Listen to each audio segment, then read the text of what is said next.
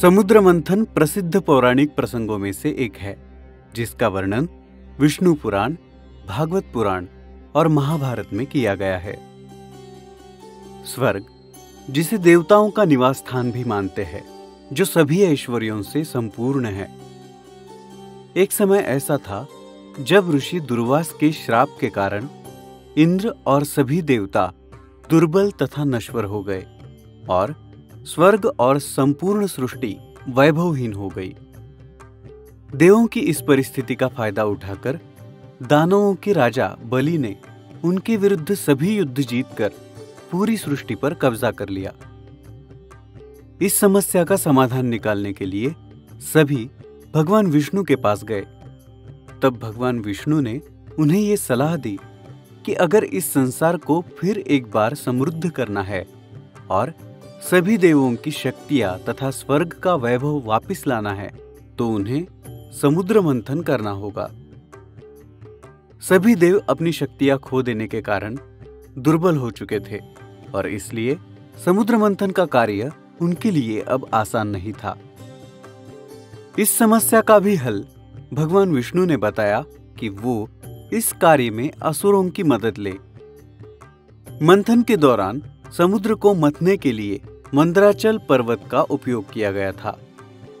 मंदराचल पर्वत, जिसे मंदरा पर्वत या मंदार पर्वत इन अन्य नामों से भी जाना जाता है।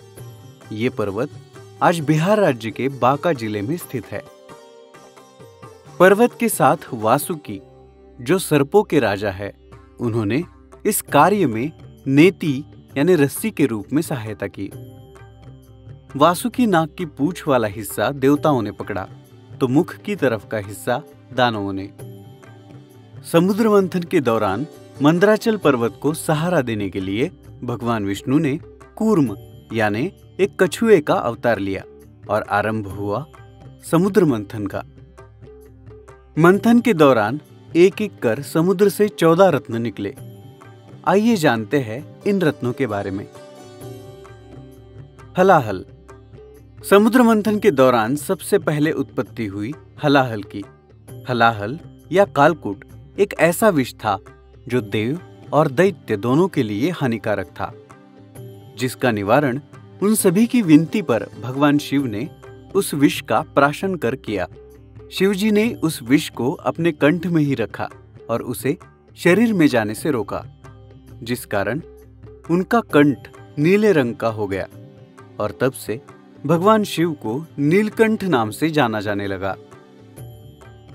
कामधेनु गाय। पुराणों में कामधेनु गाय को मनोकामनाएँ पूरी करने वाली गाय बताया गया है। कहते हैं कि इस गाय को समुद्र मंथन के पश्चात ऋषि वशिष्ठ को दिया गया था।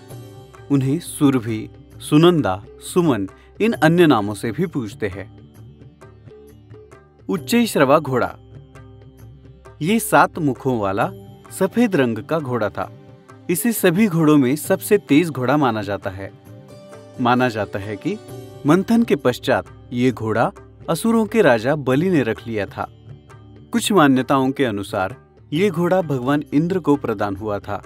इसके अलावा ऐसा भी कहते हैं कि ये घोड़ा सूर्य देव का वाहन है। ऐरावत। फिर उत्पत्ति हुई ऐरावत की। जो कि एक सफ़ेद रंग और चार दांतों वाला एक सुंदर हाथी था। ऐरावत इंद्रदेव का वाहन है और इस वजह से इसे इंद्र कुंजर या इंद्रहस्ती भी कहते हैं। ईरा का अर्थ होता है जल और इस हाथी की उत्पत्ति जल से होने के कारण इसे ऐरावत कहा जाता है। कौस्तुभ मणि ऐरावत के बाद आया कौस्तुभ मणि जिसे भगवान विष्णु ने अपने हृदय पे धारण किया। कल्प वृक्ष जिस तरह कामधेनु गाय को इच्छा पूर्ति करने वाली कहा जाता है, उसी तरह पुराणों में कल्प वृक्ष को इच्छा पूर्ति का पेड़ कहा गया है। इस वृक्ष को इंद्रदेव को दिया गया था। इस वृक्ष को कल्पद्रुप, कल्पतरु इन नामों से भी जाना जाता है। पारिजात वृक्ष।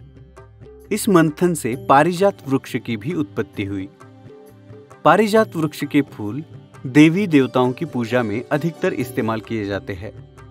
भगवान इंद्र ने इस वृक्ष की स्थापना स्वर्गलोक में की थी और ऐसा भी मानते हैं कि इस वृक्ष को भगवान श्री कृष्ण धरती पर लेकर आए थे। वारुणी। पारिजात वृक्ष के बाद उत्पत्ति हुई वारुणी, यानी मदिरा की, जिसे दैत्यों को दिया गया। रंभा। वारुणी के बाद प्रकट हुई रंभा, जो मान्यता के अनुसार इंद्रदेव के दरबार की प्रमुख अप्सरा है। माता लक्ष्मी, फिर कमल के आसन में विराजमान समुद्र में से प्रकट हुई माँ लक्ष्मी। सभी असुर और देवता चाहते थे कि लक्ष्मी उन्हें मिले, परंतु माँ लक्ष्मी ने स्वयं ही भगवान विष्णु को अपना वर चुन लिया। पांचजन्य शंख समुद्र मंथन से पाँच जन्य नाम का शंख प्रकट हुआ, जिसे भगवान विष्णु को प्रदान किया गया। अगर भगवान विष्णु के चित्र को देखें तो इस शंख को भगवान विष्णु के बाएँ तरफ़ के ऊपरी हाथ में पाया जाता है। कुछ मान्यताओं के अनुसार, शंख को माँ लक्ष्मी का भाई माना जाता है, और कहते हैं कि जहाँ शंख होता है, वहाँ माँ लक्ष्मी का वास होता है। भगवान विष्णु और लक्ष्मी जी के पूजा के दौरान शंख को बड़ा महत्वपूर्ण माना जाता है और इसे विजय का प्रतीक भी मानते हैं। चंद्रमा। चंद्रमा की उत्पत्ति भी समुद्र मंथन से हुई। चंद्रमा को भगवान शिव के मस्तक पर स्थान दिया गया। कुछ मान्यताओं के अनुसार चंद्रमा ऋषि अत्रि और अनुसया के पुत्र है। धन्वंतरी और अमृत। आखिर में भगवान धन्वंतरी अपने हाथ में अमृत के घड़े के साथ प्रकट हुए। पुराणों के अनुसार, धन्वंतरी इस विश्व के सबसे महान चिकित्सक और आयुर्वेद के देवता माने जाते हैं। धन्वंतरी को भगवान विष्णु के अवतारों में से एक माना जाता है। ऐसी मान्यता है कि अमृत का सेवन करने से अमरत्व प्राप्त होता है, जिस कारण इस अमृत को पाने के लिए देवों और दैत्यों में भगदड़ मच गई। अमृत को दैत्यों से बचाने के लिए भगवान विष्णु के वाहन गरुड़ अमृत के घड़े को लेकर उड़ने लगे और उड़ते समय उस घड़े से चार जगहों पर अमृत की बूंदें गिरी, जो थी प्रयागराज, हरिद्वार, उज्जैन और नासिक। और इस वजह से इन जगहों पर कुंभ मेला आयोजित होता है। सभी प्रयत्नों के बाद भगवान विष्णु ने मोहिनी अवतार लिया और दैत्यों का ध्यान विचलित किया और अंत में अमृत देवों को प्राप्त हुआ, जिसकी मदद से उनकी शक्तियाँ लौट आई और स्वर्ग और सृष्टि का ऐश्वर्य भी लौटा।